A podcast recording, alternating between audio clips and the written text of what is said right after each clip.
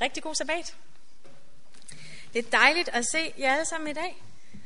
Rigtig mange gæster, det er skønt. Jeg er ikke noget, og derfor kan jeg ikke tale i mig selv. Så jeg øh, kunne godt tænke mig at bare starte den her gudstjeneste med en bøn mere. Ikke fordi Henriettas bønder ikke har været gode nok, men fordi jeg har behov for det. Hvis I vil bøje hovederne med mig. Kære himmelske far, jeg takker dig for, at vi kan komme frem for dig nu. Jeg beder om, at du på en helt speciel måde må være til stede blandt os. Beder om, at du må åbne vores hjerter.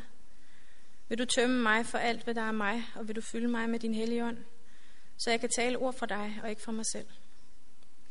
Kære far, jeg beder om, at du må gøre noget specielt i os i dag. Jeg beder om, at enhver, der er her i dag, må få en helt speciel velsignelse fra dig. At vi må få et møde med dig, og at vi ikke må gå herfra de samme mennesker. Jeg beder om, at dit ord må forandre os, Gud. At vi må komme nærmere og tættere til dig. I Jesu navn. Amen. Er der nogensinde nogen af jer, der har fået spørgsmålet, hvordan kan der være en Gud, der er god, når nu verden er så ond? Jeg har fået det spørgsmål. Og nogle gange så synker man lige en gang og tænker, hvor starter man henne? Hvad siger man så? Jeg plejer at svare, at jamen, det var jo ikke meningen, det skulle være sådan. Og helt tilbage fra da Gud skabte verden, der så han på sit skaberværk og så, at alt var godt. Og så kom syndefaldet, hvor Adam og Eva spiste af frugten og trodsede Gud ved at tvivle på hans ord. Og så var det, at de her ting gik galt i vores verden. Og det er ikke meningen, at det skal blive ved med at være sådan. Gud har en plan om at genoprette alt det gode, han skabte igen. Og jeg plejer også at sige til dem, at Gud er kærlighed. Så Gud er ikke ond, Gud er kærlighed. Og det står der i øh, 1. Johannes 4:16. Men ofte, når jeg siger det, så kigger folk bare sådan lidt på mig som om, Nå? Og de forstår ikke helt, hvad jeg siger. Og en af årsagerne til det kan være, at vi i Romerne 2.4 har, nogle ret, har et ret vigtigt vers. Så hvis I prøver at tage jeres bibel og slå med op sammen med mig til Romerbrevets det andet kapitel, og det fjerde vers. Romerbrevet 2 og vers 4. Der står der, Eller ringeagter du hans rigdom på godhed og overbærenhed og langmodighed, og ved ikke, at Guds godhed vil føre dig til omvendelse. Og lad os tage nogle andre vers med i Romerne 5, vers 6-10. Romerbrevets det 5. kapitel og vers 6-10. Der står der, For mens vi endnu var svage, døde Kristus for ugudelige, da tiden var inde. Der er næppe nogen, som vil gå i døden for en retfærdig. Måske vil man våge livet for en, som er god. Men Gud viser sin kærlighed til os ved, at Kristus døde for os, mens vi endnu var syndere. Så meget mere skal vi, der nu er blevet gjort retfærdige i kraft af hans blod, ved ham frelses fra vreden. For mens vi endnu var hans fjender, blev vi forligt med Gud ved, hans, ved at hans søn døde. Og jeg synes, det er så interessant, at det rent faktisk er Guds godhed, der leder os til omvendelse. Ofte så oplever vi måske, at der står nogen og prædiker dunder til os, og vi er så forfærdelige. Men det er rent faktisk Guds godhed, Guds godhed, der kan lede os til sand omvendelse. For vi kan godt få dårlig samvittighed, når der står nogen og siger, at vi er forfærdelige. Og ja, jeg må også klare det bedre. Men sand omvendelse, der er det kun Guds godhed, der kan få os hen til. Og jeg synes, det var så fantastisk, at Gudrun havde valgt den her sang ved dit kors. For Jesus sagde selv, at når han blev løftet op, når han blev ophøjet, både på korset, på, som, som den, der døde for os på korset, men også Jesus, som er den, der kan frelse os, jamen så vil det drage mennesker til ham. Vi kan ikke, vi kan ikke skubbe mennesker hen til Jesus. Men ved at fremholde Jesus, så kan vi drage mennesker til Jesus. Og jeg synes, det er rigtig interessant, når man så fortæller folk om Guds godhed, og de så ikke helt forstår det. Jeg har et lidt provokerende spørgsmål, og I skal ikke svare mig i hvert fald højt. I skal tænke over det. Synes du, at Gud han er god ved dig? Så er der måske nogen, der med det samme vil sige, Amen, han er god ved mig. Gud har altid været god ved mig. Men jeg er helt sikker på, at der er nogen herinde, der ikke helt synes det. Gud er god noget af tiden. Men han er ikke altid helt god. Fordi der er jo stadigvæk nogen, der er syge. Der er jo stadigvæk nogen i mit, i mit liv, som ikke har arbejde. Der er måske stadigvæk nogen, der har det svært. Der er nogen, der går igennem skilsmisser. Der kan være mange årsager til, fordi, til at, at der er nogen måske, der ikke synes, at Gud han er god hele tiden. Og jeg har selv været der. Jeg har syntes, at Gud var god langt hen ad vejen. Så er han rigtig god. Og så er der lige de der punkter, hvor, ah, Gud, hvad sker der? Hvor er du henne? Og jeg ved jo godt, at Gud han ikke er en, man bare ønsker sig ting hos, og så opfylder han det. Men jeg har selv været der, hvor jeg ikke synes, at Gud var god hele tiden. Og ved I hvad? Jeg kan sagtens komme derhen igen. Det kan vi alle sammen. Vi skal ikke gøre os bedre, end vi er nogen af os. Jeg er ikke bedre, bare fordi jeg står her i dag overhovedet. Jeg har ikke styr på det hele, bare fordi jeg står her i dag. Men jeg har oplevet, at hvis jeg ikke bruger tid hver dag i min bibel, og i bibelstudium og bøn, så synes jeg lige pludselig heller ikke altid, at Gud han er god hele tiden. For så begynder jeg at kunne se alle de der ting, som jeg synes er galt i mit liv. Og som, åh, hvorfor sådan og sådan? Og hvorfor nu det? Og jeg er sådan en, der godt kan brokke mig. Det kan lige så godt være ærlig. Og jeg har godt begyndt at brokke mig til Gud over de og de ting. Og jeg har lagt mærke til, at det sker som regel, når jeg har så travlt, så jeg ikke får startet min dag med bibelstudium og med bøn. Jeg ved ikke, hvad det er i dit liv, der gør, at du måske kan komme til at ikke holde dit bibelstudium og ikke holde din bøn. Men for mig lige i øjeblikket, så er vi ved at vi har rigtig travlt med at lave en missionsklinik. Og man, kan, man skulle ikke tro, at når man arbejder for Gud, at man så kunne glemme at bruge tid sammen med Gud, eller ikke glemme, men bare ikke lige have tid. Men jeg har da helt klart også oplevet i det her forløb, hvordan når man kommer senere og senere i seng, og man er oppe og male til klokken to om natten osv., altså så kan det være svært at stå op og få brugt ordentlig tid med Gud hver morgen. Men jeg har så også mærket, at når jeg ikke gør det, så begynder jeg at brokke mig. Så bliver jeg tvær. Og så synes jeg, at Gud han godt kunne lige tage at komme lidt mere på banen. Jeg er bare ærlig. Og Satan ved udmærket godt, at selvom vi bruger masser af tid på at gøre det gode ting i Guds værk, hvis han kan få lukket os væk fra bøn og bibelstudium, så har han os. Alle sammen. Og det er naturligt for os at tvivle på Guds ord. Og jeg kan mærke, at hvis ikke jeg får læst i min bibel hver dag, så kan jeg godt begynde at tvivle lidt på løfterne, fordi åh, jeg ser det jo heller ikke altid lige opfyldt. Det er ikke noget under, at den White hun skriver, at vi skal bruge en time om dagen på at tænke på, hvad Jesus han gjorde på korset for os. I skal ikke række hænderne op. Men jeg tror ikke, der er rigtig særlig mange af os, der bruger en time om dagen på at tænke på, hvad Jesus gjorde på korset. Man kan vide, hvorfor vi skal det. Det skal vi på grund af Romerne 2, hvor der står, at det er Guds godhed, der leder os til omvendelse. Har vi brug for omvendelse? Ja, det har vi hver en, jeg tør godt sige det. For hvis der er bare én ting, eller en person i vores liv, som vi holder lidt fast i, som vi giver hen til Gud, her, tag det Gud, tag det Gud, og vi bliver ved med at holde fast. Han flår det ikke ud af hænderne på os. Hvis vi giver det, så tager han det. Men hvis vi holder fast, så lader han os få lov til at holde fast. Er der bare én ting i vores liv, som vi holder fast i, som vi tænker, ah, ikke nu Gud, så har vi brug for omvendelse. Og hvorfor har vi så så svært ved at give de ting fra os, som vi godt ved, vi skal af med? Kunne det være, fordi vi tvivler på, om Gud han nu også er så god, som han siger, han er? Eller er det, fordi vi tvivler på, om Gud han er det værd? At give de ting op, som vi holder så godt fast i, som vi så gerne vil holde fast i? Kan jeg stole nok på Gud til, at jeg kan give de ting fra mig? Er Gud altid god i din verden? I salme 34, 7, der står der et fint lille vers. Der står der, smag og se, at Herren er god. Har du smagt på Gud og set, at Herren er god? Har du oplevet, at han har været god ved dig? Og han er god. Også selvom tingene er dårlige i dit liv, er Gud så stadigvæk god. Lad os prøve at gå til Matteus evangeliet kapitel 37. Nej, undskyld, kapitel 10 og vers 37. Matteus evangeliet kapitel 10 og vers 37. Der står der her, nogle meget alvorlige vers. Jeg synes, de er meget provokerende. Jeg har førhen været meget overrasket over, at Gud vil sige sådan noget. Der står her, den der elsker far eller mor mere end mig, er mig ikke værd. Og den der elsker søn eller datter mere end mig, er mig ikke værd. Og den, der ikke tager sit kors op og følger mig, er mig ikke værd. Den, der har reddet sit liv, skal miste det, og den, der har mistet sit liv på grund af mig, skal redde det. Jeg synes, det er meget provokerende, at Gud kunne finde på at sige sådan noget der. Men når vi tænker over det, er det så i virkeligheden ikke det, han siger, det er, hvis I har andre guder end mig, så er I mig ikke værd. Hvis vi har mand eller kone eller børn eller, eller forældre eller ting, som I hænger mere først i, som I elsker mere end mig, så er I mig ikke værd. Og det kommer ind og berører en kerne hos os, som gør ondt. Fordi hvem af jer forældre elsker ikke jeres børn overalt på jorden? Men elsker I jeres børn mere, end I elsker Jesus, så er det et problem.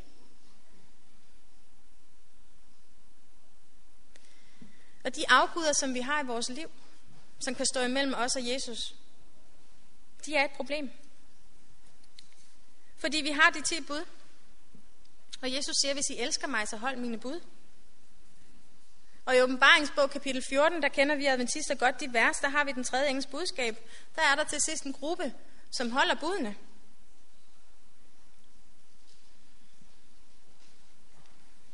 Det kan de ikke uden at elske Jesus, hvis jeg må være så provokerende. Vi kan ikke holde nogen som helst bud, hvis ikke der er kærlighed indblandet. I kan ikke være gode mod nogen som helst af dem, I kender, hvis ikke I elsker dem rigtigt. I kan godt gøre nogle gode ting. I kan på overfladen godt være venlige.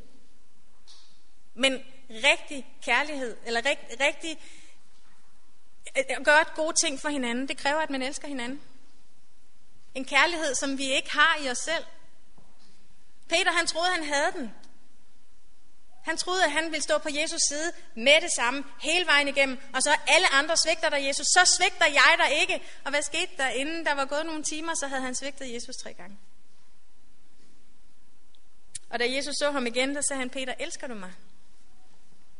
Og Peter sagde, ja, jeg elsker dig, Jesus. Tre gange.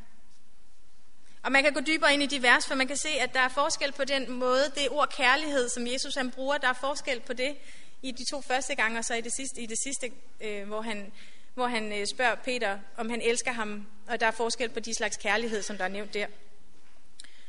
Men sagen er den, at der er ikke nogen af os, der kan noget som helst for Gud, hvis ikke vi har kærlighed til Gud.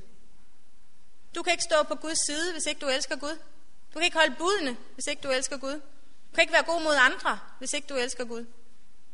Hvis ikke du har smagt den kærlighed, hvis ikke du har smagt Gud og set, at Herren er god, så kan du ikke elske ham. Der vil være en gruppe, der holder budene til sidst, som elsker Gud så meget. De følger lammet, hvor det går. Det kan de kun, hvis de har Gud i deres liv. Hvis Jesus bor i hjertet. Og sidste weekend, der havde vi en meget kraftfuld taler, som talte rigtig meget omkring Laudikea-budskabet. Og jeg synes, det er svært at komme efter ham, fordi han sagde rigtig mange af de ting, som jeg egentlig havde haft lyst til at sige. Og jeg skal heller ikke gå dybt ind i det. Men i åbenbaringen 3, der har vi budskabet til Laudikea. Og der kan vi se, at Jesus han er udenfor, og han længes efter at komme ind. Jeg siger ikke, at du ikke har Jesus i dit liv. Jeg siger, at Jesus han siger, at menigheden, som den er lige nu i vores tid, ikke har inviteret Jesus indenfor. Så kan man sige, at det er kryptisk. Men jeg tager bare efter, hvad der står i Bibelen. Hvad er det, vi er bange for i forhold til at invitere Jesus helt ind? Er vi bange for, at Jesus er kedelig? At han tager alle de ting fra os, som vi egentlig har lyst til at holde fast i? Lad os prøve at gå til Johannes evangelie kapitel 10. I Johannes evangelie kapitel 10 og vers 10, der står der, Tyven kommer kun for at stjæle og slagte og ødelægge. Jeg er kommet for, at de skal have liv og have det i overflod. Jeg er den gode hyrde. Den gode hyrde sætter sit liv til for forne. Det er Jesus, der taler her. Det er os, der er forne. Han gav sit liv for vores skyld. Og han kom for at give os liv og give os liv i overflod. Der er ikke noget som helst, som vi kan forestille os så godt, som det Jesus han har til os, hvis vi tør give slip på det, vi holder fast i. Men Jesus er en gentleman. Han tvinger os ikke til noget. Han banker på døren og spørger, om vi vil åbne. Han siger ikke, kom og giv det der nu og flår det ud af hænderne på os. Han siger, hvis du vil give det til mig, så vil jeg give dig noget tusind gange bedre, end det du har lige nu. Men du skal give det villigt. Det er hele tiden op til os, om vi vil tage imod eller ej, om vi vil give vores ting til, til Jesus og tage imod ham i vores liv. Jeg havde ikke skrevet det ned, men jeg kunne godt tænke mig, at vi går til Romerbrevet kapitel 8. For nu vi taler om kærlighed. Der er ofte mange, der synes, at hvis vi taler om den tredje engels budskab, og hvis vi taler om Laudikea-budskabet, så mangler det kærlighed. Fordi Gud er kærlighed. Men i Romerbrevets det 8. kapitel, der står der her, i vers 35, Hvem kan skille os fra Kristi kærlighed? Nød eller angst, forfølgelse, sult eller nøgenhed, fare eller svær, som der er skrevet, på grund af dig dræbes vi dagen lang, vi regnes for slagte for. Men i alt dette mere end sejrer vi ved ham, som har elsket os. For jeg er vist på, at hverken død eller liv eller engle eller magter eller nogen nuværende, eller noget kommende eller kræfter, eller noget i det høje eller i det dybe, eller nogen anden skabning kan skille os fra Guds kærlighed i Kristus Jesus, vor Herre. Er der tvivl om, at Gud han elsker os? Der er ingen tvivl om, at Gud elsker os. Der er ikke noget som helst, der kan skille os fra Guds kærlighed. Og når Gud han har lagt de ting ind i Bibelen, som jeg citerer for i dag, og som jeg taler om i dag, så er det ikke fordi, han ønsker at være ondskabsfuld. Tværtimod, den tredje engels budskab, budskabet til Laudikea, er givet i kærlighed til sit folk, fordi han ved, at vi har behov for at vågne op. Han ved bedre end nogen, at vi har behov for sand omvendelse. Han ved bedre end nogen, at vi står med et ben i hver lejr, og at vi har behov for at se, hvem Jesus er, hvad han gjorde for os, for at vi kan få en oprigtig omvendelse. Ikke bare en, hvor vi er bange for, hvad der kommer til at ske, og vi tænker, uha, jeg skal ikke have nogen byller, og jeg skal ikke brænde, så jeg må hellere stå på Jesus side. Det nytter ikke noget. Det er den sande kærlighed til Gud, der kommer til at føre os igennem til sidst, og ikke frygt. Og der kunne måske godt sidde nogen, som frygter for, hvad der skal ske i fremtiden. Vi har en utrolig aktiv pave lige i øjeblikket. Jeg tror aldrig, der har været så aktiv en pave. Vi ser, at profetier bliver opfyldt for øjnene af os. Og jeg har ikke noget mod paven. Men Bibelen siger, at systemet er faldet. At det er det forkerte system, der har forkastet Guds bud. Og derfor er jeg nødt til, mens tid er, at være trofast mod at stå her, og ved ikke at putte det væk, og så sige, nej, nej, nej, nej, det går nok. Men ved at sige det, som det er, som Bibelen siger det, at det er altså en magt, som har fået deres, deres kraft fra Satan. Og nu siger jeg det direkte. Det står i Bibelen i åbenbaringen 13. Og det er ikke de mennesker, som er i det system, der er problemet. Gud har sit folk i alle kirker.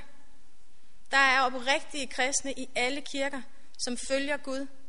Og de bliver kaldt ud, for systemet det går nedenom og hjem. Men de menneskene bliver kaldt ud. Og det er vores opgave, som kender sandheden, at kalde de mennesker ud. Og derfor er vi også nødt til at vide, hvad der står, og derfor er vi nødt til at turde sige det. Lad os gå til Matteus evangelie kapitel 10 igen. Lad os tage fra vers 26. Nej, vi tager fra vers 24. En disciple står ikke over sin mester, og en tjener ikke over sin herre. Det må være nok for en disciple, når det går ham som hans mester, og for en tjener, når det går ham som hans herre.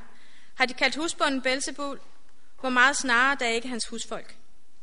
Det betyder altså, hvis de, sådan som de behandlede Jesus, så skal vi ikke forvente at blive behandlet anderledes. Men så står der, frygt ikke for dem, for der er intet hemmeligt, som ikke skal åbenbares, og intet skjult, som ikke skal blive kendt. Hvad jeg siger jer i mørket, skal I tale i lyset, og hvad der viskes jer i øret, skal I prædike på tagene.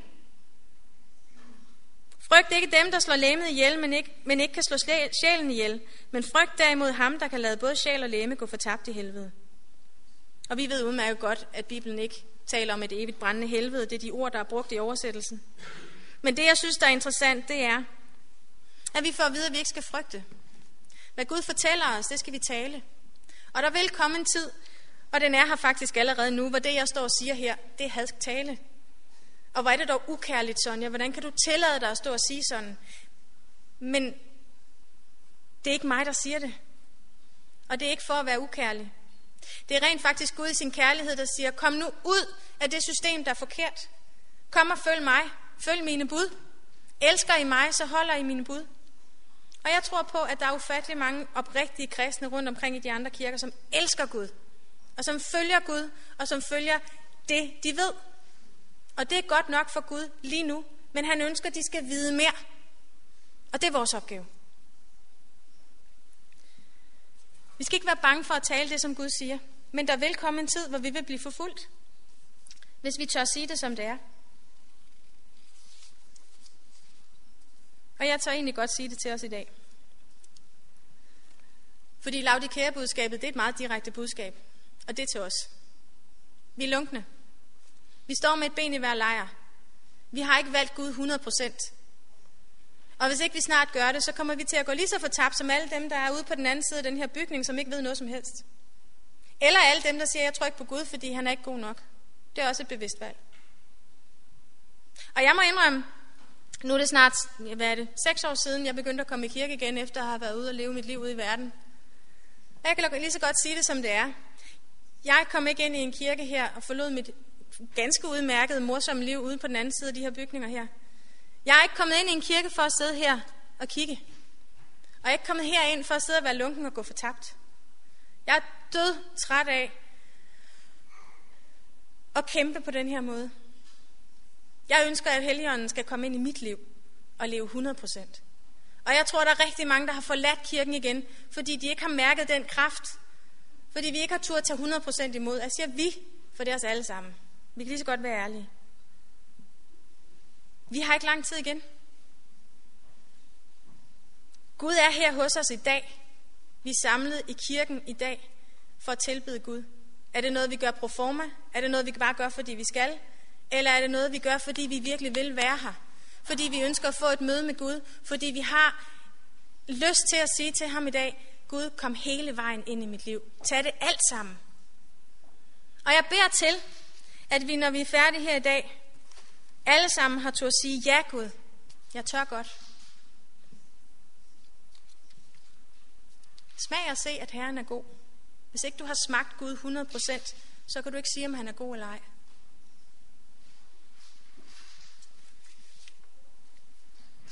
Det jeg siger her, det kommer til at skabe en rystelse. Der er rigtig mange, der bliver sure på mig. Og det må gå, som det går.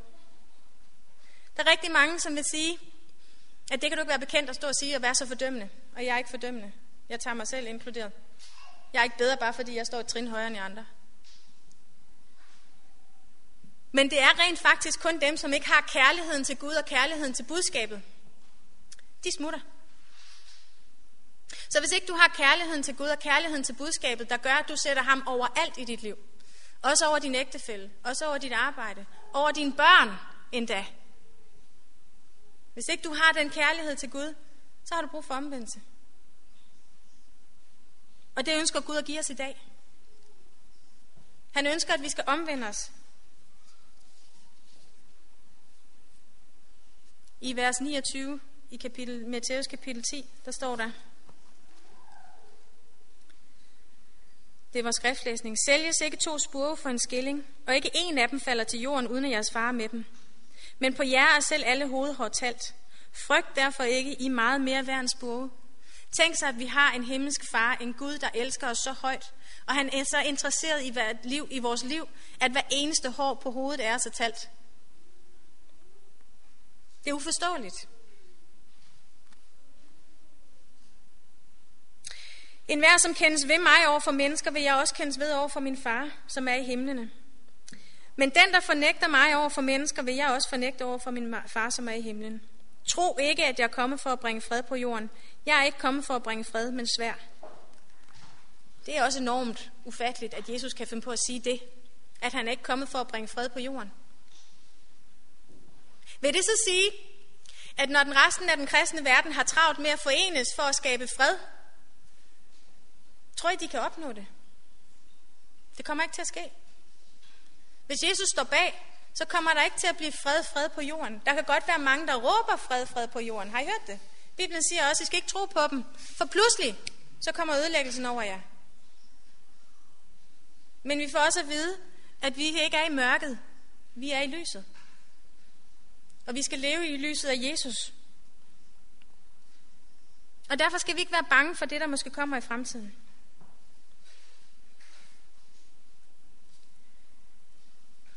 For uanset hvad, uanset hvad du sidder med i dit liv i dag, så tør jeg garantere, at Gud har noget bedre til os alle sammen. Det kan godt være, at vi ikke har set det alle sammen endnu. Vi har ikke smagt det rigtigt endnu.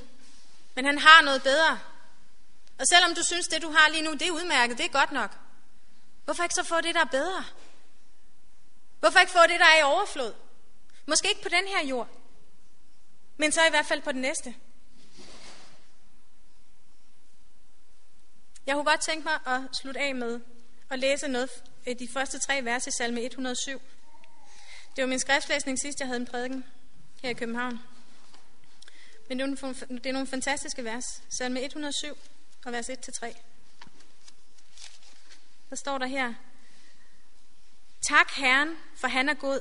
Hans trofasthed varer til evig tid. Det skal Herrens løskøbte sige. Dem, som han løskøbte fra fjendens magt og samlede fra landene fra øst og fra vest og fra nord og fra syd.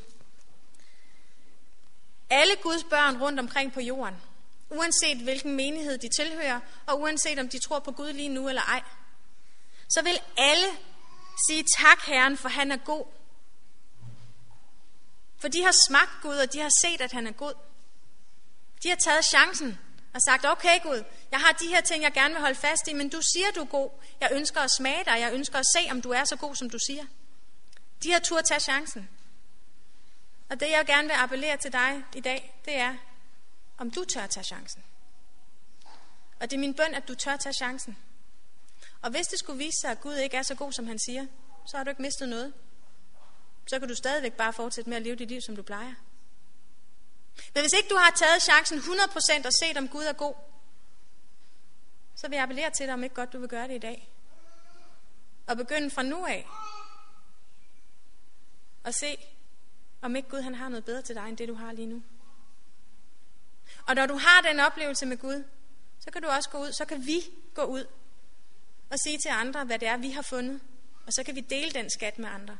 Men hvis ikke vi har den oplevelse med Gud, så har vi ikke noget at give videre. Så har vi en tør teoretisk bog. Men det er først, når vi har smagt Gud. Og vi ser, at han er god. Og vi rent faktisk siger halleluja, som 107, salme 107 begynder med. Der har vi noget at give videre. Jeg kunne godt tænke mig, inden vi beder, at øh, holde en lille stund, hvor I beder selv. Hvor I taler med Gud. Jeg skal ikke blande mig i, hvad I siger. Men jeg vil bede til, at vi alle sammen herinde, og alle, der hører det her, må turde tage chancen og give Gud lov til at få 100% fat i alt. Også alt det, vi ikke har lyst til at give væk. Også alt det, vi er bange for, at han kommer til at tage fra os, fordi vi vil så gerne holde fast i det lidt endnu. Men tiden er ikke til at holde fast i vores eget. Tiden er ikke til at holde fast i den her verden, fordi den her verden, den går fortabt. Den går til grunde.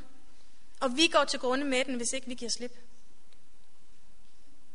Så lad os holde en kort stund, og så afslutter jeg med bøn. Lad os bøje vores hoved.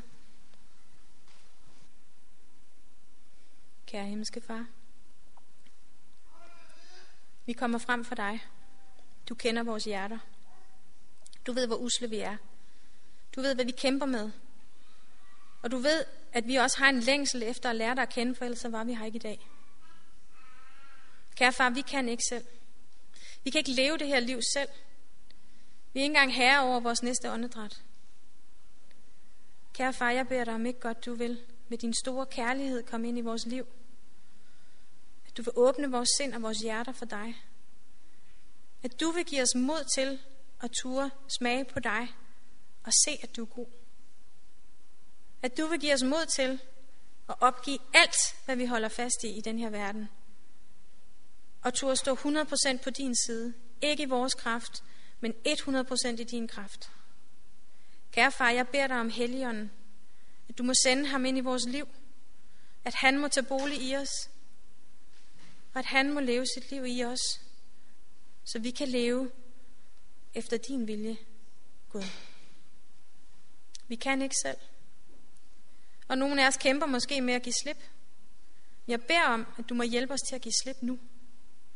Kære far, lad os ikke forlade det her lokale, sådan som vi kom.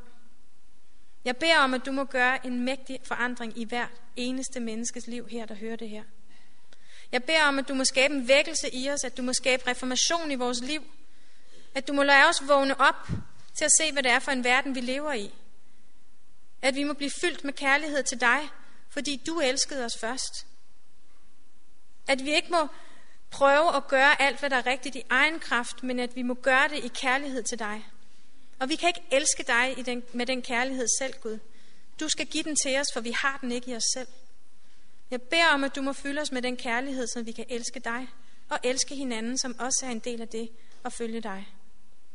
Kære far, jeg takker dig for, at når vi beder efter din vilje, så får vi det. Du har hørt alle dem, der har bedt til dig nu her i, i tavshed. Bed om, at du må velsigne hver enkelt. Bed om, at du må være dem nær. Hjælp os til at følge dig 100%. Sådan så vi alle sammen kan få lov til at være samlet i dit rige. Kære far, jeg beder i Jesu navn, og derved kan jeg forvente, at det jeg har bedt om, det har jeg også fået, for det efter din vilje, og det takker jeg dig for i Jesu navn. Amen.